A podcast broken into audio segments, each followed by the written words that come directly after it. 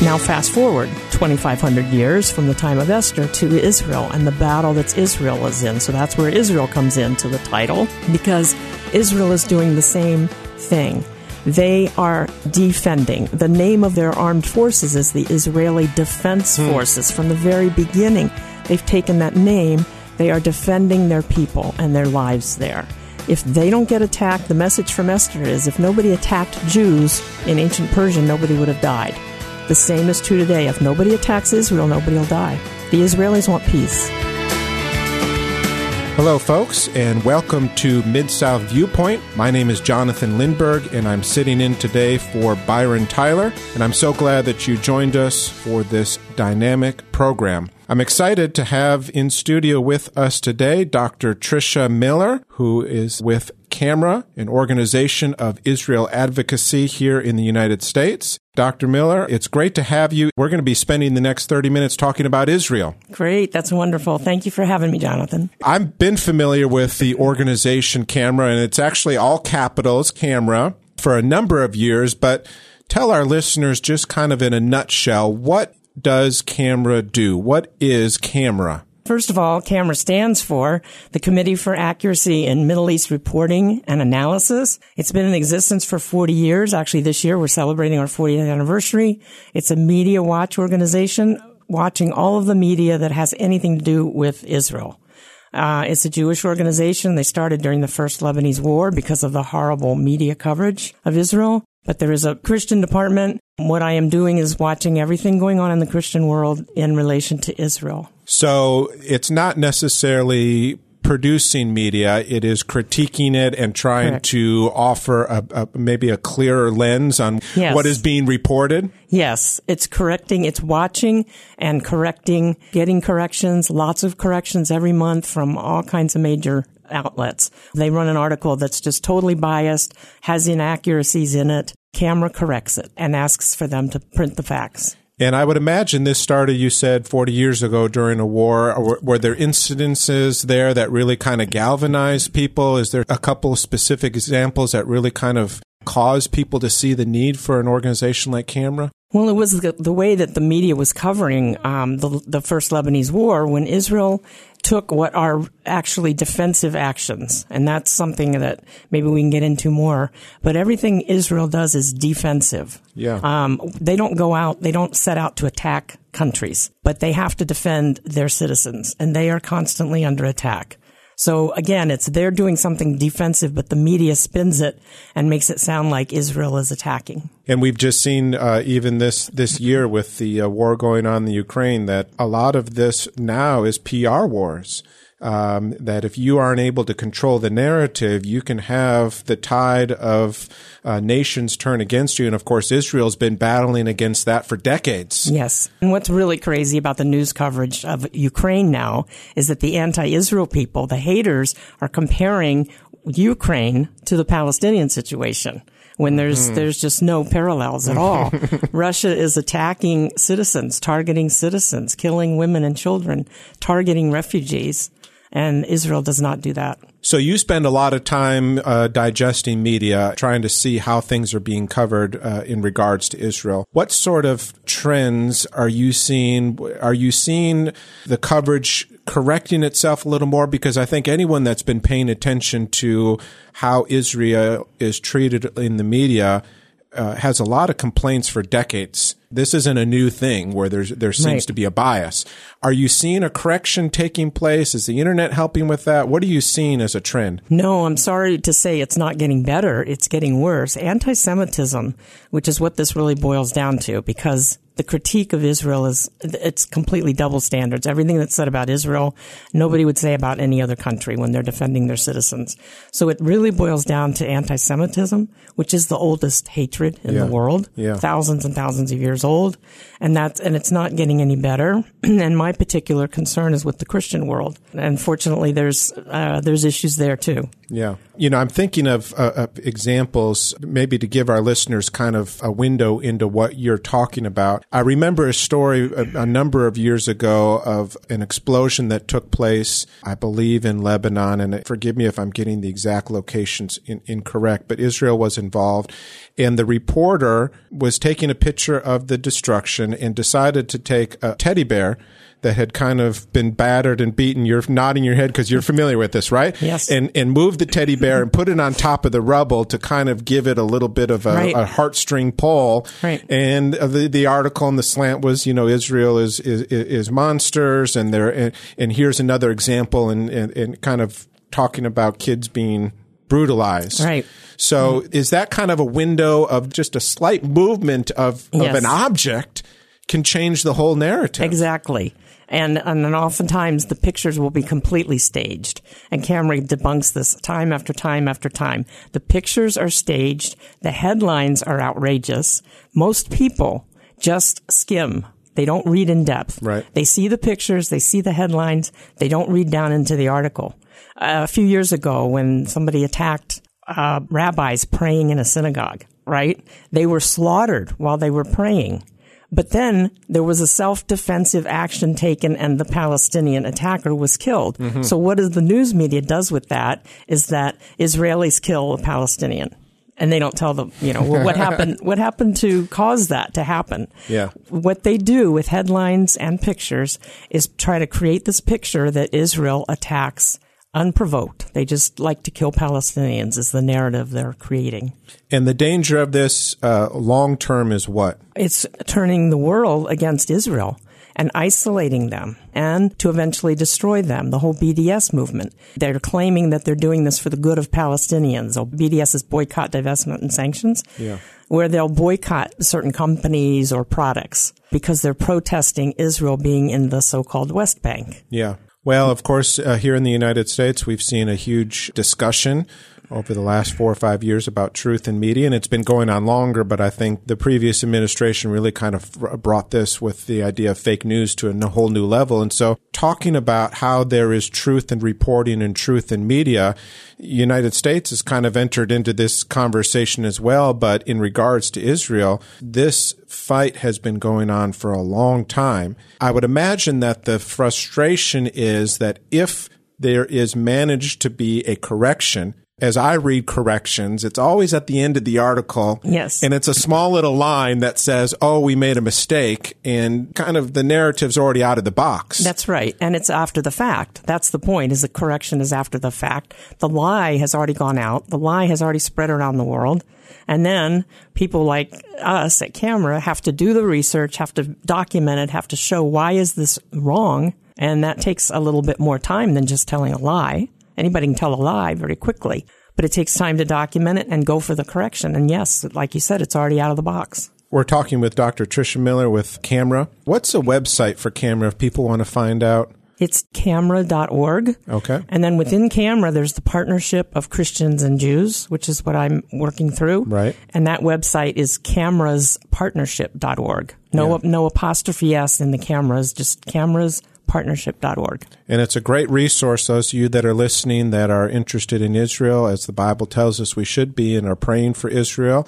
It's a great resource to be able to connect those two and understand how we as Bible believing Christians can advocate for Israel. What is the response from media organizations, whether big or small, when you address what you feel are inaccuracies. How do these media organizations, which I would imagine I'm already kind of seeing your response that the answer, they don't like to admit they're wrong and, nobody does. How does that process go to even working towards getting a correction and how often do the corrections come? Well, you're right. They don't like to be told they're wrong. People in general don't like to be told they're wrong. But especially in this case, the media is purposefully casting a narrative. They are purposefully doing this to put Israel in a bad light. So they don't like to correct. But camera has quite a reputation and camera does not back down. Yeah. And camera's an- analysts keep on it and they get corrections. So you're seeing a lot of success. Yes, there's a lot of success in getting corrections. Yes.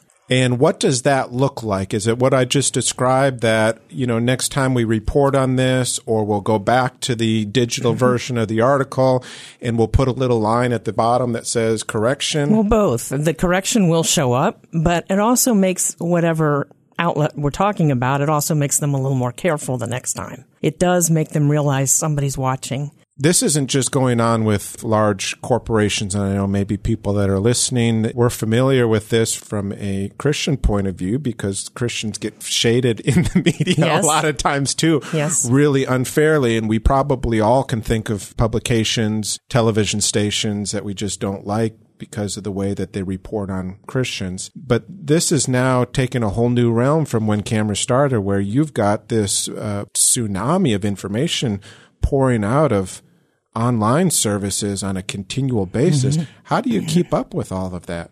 It's difficult, but there's quite a staff. There's almost 50 people who work for Camera. The majority of them are in the Boston office, but there's a large uh, staff in Jerusalem also, and then a few other people in different parts of the country here and uh, the UK. Yeah. You know, you talked about anti Semitism, and of course, we've seen in the last, every year it seems like we're saying the same thing that anti Semitism, not in Europe, not uh, other places here in the U.S., is increasing. And we can say that again over the last year. Does camera, do you guys see a direct correlation to the way that uh, stories are being reported and acts of sem- anti Semitism? Yes. Yes. When Israel is attacked, when Israel is, when there's a false story about Israel, it makes Jews particularly, but actually anyone who supports Israel, it makes them a target also. The, the number of attacks on students, Camera has a large campus department. Mm-hmm. Um, when they work with students on multiple campuses around the country, the predominant feeling of Jews on college campuses is they're, the majority are afraid to show any sign of being Jewish in public. Yeah. They won't wear a Star of David or a yarmulke or whatever. There is because tremendous of physical, fear. physical yes. fear. Yeah. Or, physical. Or, or, emotional, mental, just, you know. Well, all of that. Yeah. Yes. Emotional, mental, and physical threats. Yeah. And sometimes actual physical attacks. Mm-hmm. And the effect is uh, long term and it's uh, traumatic, I would imagine. Yeah. So if you're an organization like Camera, how do you become proactive? In other words, is there ever a time where you're able to get in front of the story?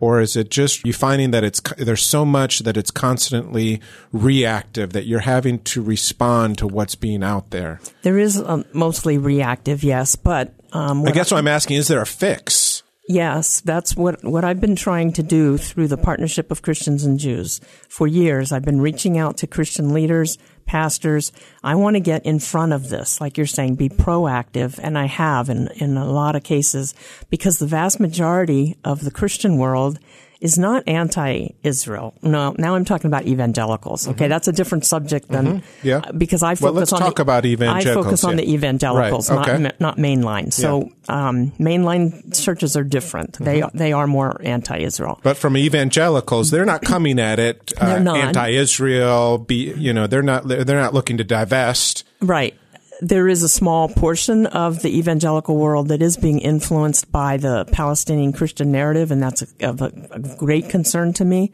So I have spent a lot of time countering that. But the vast majority of evangelicals just don't know. They're not hearing anything about Israel from the pulpit. They just don't know really what's going on. And that's my concern because that makes them vulnerable to the lies. The Palestinian Christian narrative that has been being pushed here in the United States for 20 to 30 years is diabolical. It's mm-hmm. deceptive. It's lying. It's based on bad theology, which we can get into if you want. But you're just a nice evangelical sitting in the pew and you have not been taught what does the Bible say about Israel? What does God feel about Israel? You'll be susceptible to these lies. So that's where I'm trying to, I'm trying to educate in advance. You're listening to Mid South Viewpoint. My name is Jonathan Lindberg, sitting in today for Byron Tyler, and we are talking with Dr. Tricia Miller from the organization called camera. Dr. Miller, you're actually here in Memphis. Uh, you've been here before yes. for uh, the Israel Festival, and you're back with us to uh, speak uh, to a group on the title Esther, Israel, and the Church. There's a, a wide array. I can see the Old and New Testament and everything in between in that title. Tell us what that means to you Esther, Israel, and the church? Right. Well, I'm starting with Esther because I did my PhD work. Um, I have a PhD in Hebrew Bible. I did my dissertation on Esther because I could look at the history of Christian anti-Semitism by looking at the history of Christian interpretation of Esther, mm-hmm. which is very anti-Semitic. Because all along my concern has been to address the Christian world, specifically evangelical world, because that's what I'm a part of. My work on Esther shows that the Jews were only allowed to defend themselves. When the, the edict was issued that they were all going to be killed, the king allowed for a second decree to be issued to allow them to defend themselves. It's very clear in the Hebrew. All of the action is defensive. Uh-huh. Now fast forward 2500 years from the time of Esther to Israel and the battle that Israel is in. So that's where Israel comes into the title because Israel is doing the same thing. They are defending. The name of their armed forces is the Israeli Defense hmm. Forces. From the very beginning, they've taken that name. They are defending their people and their lives there. If they don't get attacked, the message from Esther is if nobody attacked Jews in ancient Persia, nobody would have died.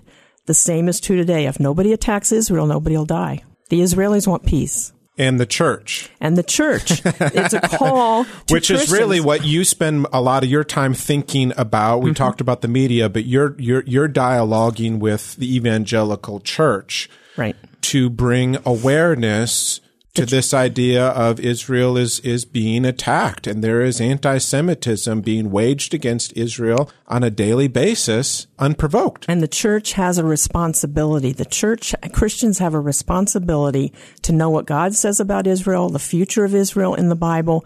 They need to see that what's happening now with Israel is the fulfillment of the prophecies found in the Hebrew Bible. They need to understand that we're living in a miraculous time where Jews are coming back to their land, and they need to understand that they need to support this and stand with the Jewish people. When you're talking with evangelicals, you are communicating to them what is the role of the church in all of this? What are you saying should be the responsibility of Bible believing Christians? To be a voice and to take action wherever you see any sign of anti Semitism, any sign of anti Israel narrative, propaganda, to be aware of the facts, know the facts, and be able to stand up and speak out. And Mordecai said in Esther 4, um, when Mordecai heard about this decree that the Jews are going to be killed, and he said to Esther, "You have to do something. You're in the palace. You can do something." yeah. And Esther's first response was, well, I can get killed if I yeah. go to the king without him asking me to come. So that's where we are. Well, and she had established a very nice position yeah. for herself, and of course, uh, uh, things were comfortable. Right, but right. Mordecai said to her, "Don't think you'll be safe just because right. you're in the palace." Right. And that's my message to Christians today. We have got to be involved in what's going on. We have got to take a stand. We will not be safe whether we do or not. So the right thing to do is to take a stand. And the church, how do they do that? In other words, somebody might be listening today and say, well, you're part of a global organization that advocates on behalf of Israel. You might be talking to a pastor. We're talking about evangelical leaders. I don't have a pulpit. I just have a job and a family. And what can I do? How do people get involved that well, way? everybody hears the media, right? Everybody hears some form of media. If they hear something on the media, contact that media source and say that's wrong. But see, they have to start by being informed. They have to know what's wrong and what's right. They have to be able to point out the inaccuracies or write letters. Camera has tens of thousands of letter writers. Hmm. If somebody wants to be a letter writer, they can, you know, get tips from Camera on how to do that. To write letters to the editor, to write letters, it doesn't take long. Yeah. Write something to get something published to, to be a voice. And to start that process with Camera for folks to get involved with your organization, what do they need to do? They can email me. My email is tricia at camera.org. You have to spell my name T-R-I-C-I-A. Mm-hmm. So it's T-R-I-C-I-A at camera.org. I put out a mailing list that is not burdensome. It's only once or twice a month. I know yeah. everybody gets flooded with emails. Well, I'm on that so, list, and. I can tell you that's all it is. It's it, not a deluge. It's just for informing people. So if you yeah. want to be on a mailing list that will give you more facts, give you more information once or twice a month, email me. Yeah, and you know, a lot of the work that we're all engaged in, in advocating for Israel is letting people know that you do have a voice. You don't have to have a pulpit. You don't have to have a platform or or a political position to have a voice. Every all of us have a voice, and we can use that voice. Right. And, and the other part of that voice is that that voice can also allow us to pray And the Bible tells us over and over again that we ought to be in prayer for mm-hmm. Israel and for the people of God. Uh, there is something sacred and holy about that place, and we have a responsibility uh, to pray for peace and to pray for the people of God that that His hand would continue to protect them. Mm-hmm. And then you mentioned politics also. I fully agree with what you're saying about prayer. You mentioned politics. Camera is nonpartisan. Camera does not take um, political positions on anything.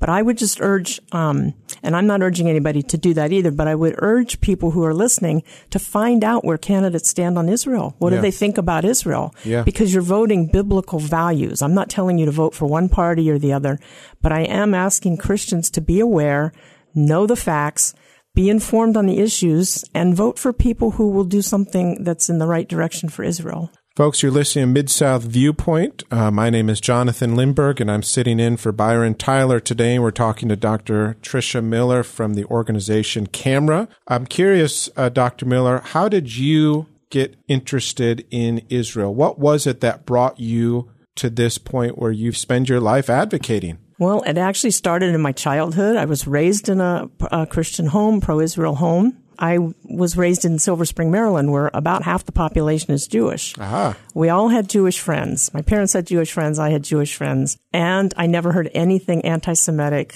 or anti-Israel in a church. So I grew up in this bubble where I didn't know that there was such a thing as Christian anti-Semitism.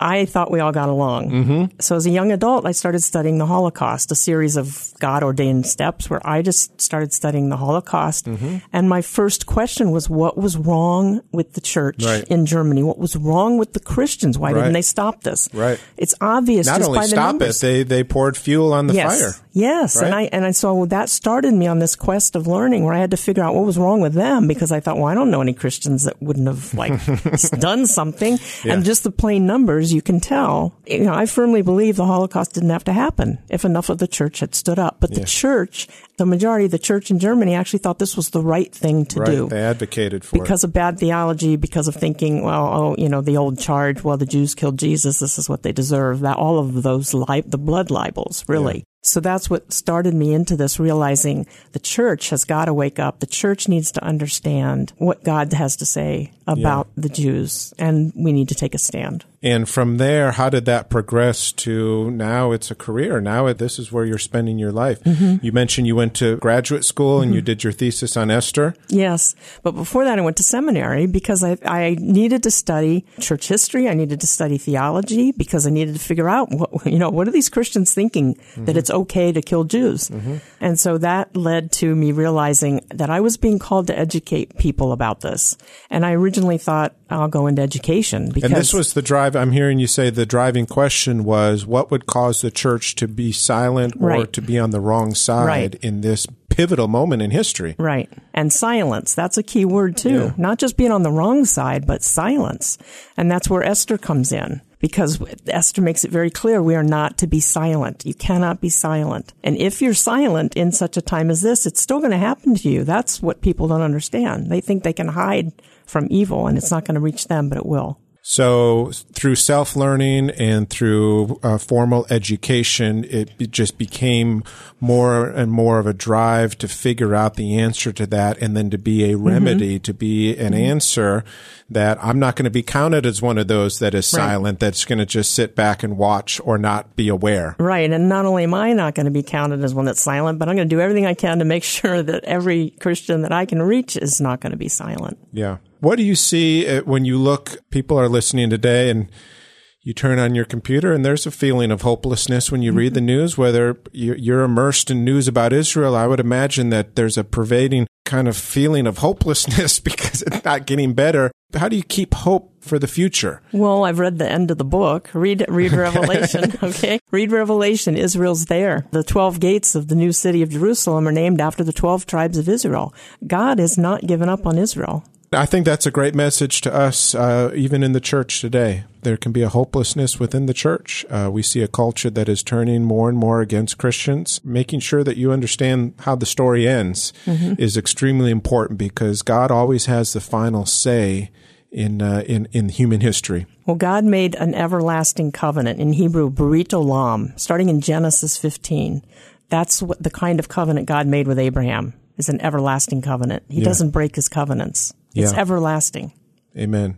Well, you know, those that are listening today, I, I, I, as we're talking about Israel, and we've talked a little bit about being educated, and that's really your story, Dr. Miller, is that you got in, in, in- interested in this question of why was the church silent, and spent time learning and educating yourself, and that's the message I'm hearing you say to our listeners today is don't allow yourself to be fed a narrative by uh, outside sources. Find out the truth for yourself and, and, and take the time to be educated on Israel for yourself. That's right. The other message is that there is hope that we can pray. That's right. And we have a responsibility to stand with Israel. And when we do, God will bless that and God will honor that. It's dripping throughout the Word of God, mm-hmm. this idea of us standing with the people of Israel and the people of God. That's right. Well, before we end, I want you to point us towards Camera one more time and tell people how they can learn more about Camera and your organization. All right. First of all, email me at Tricia at camera.org, T-R-I-C-I-A at camera.org. And the website is cameraspartnership.org and camera.org. Great place to start. And you say, uh, well, I don't really feel like I've had a voice. Well, this is a great opportunity for you to get involved, let your voice be heard. And we as Bible believing Christians have a responsibility to stand up for what is right. That's Amen. right. Well, folks, I want to thank you for spending time with us. And Dr. Miller, I want to thank you for taking the time to be with us today to talk about something that's very close to the heart of God, which is Israel. I want to encourage you that are listening today, be encouraged and know that there are people all around the world that are fighting for truth and fighting for the Word of God. It is a privilege to be part of that group. I want to uh, thank Mid South Viewpoint for allowing me to sit in today and Byron Tyler. I hope that you will tune in again to this program when Byron is back with us. Until then, thank you. God bless.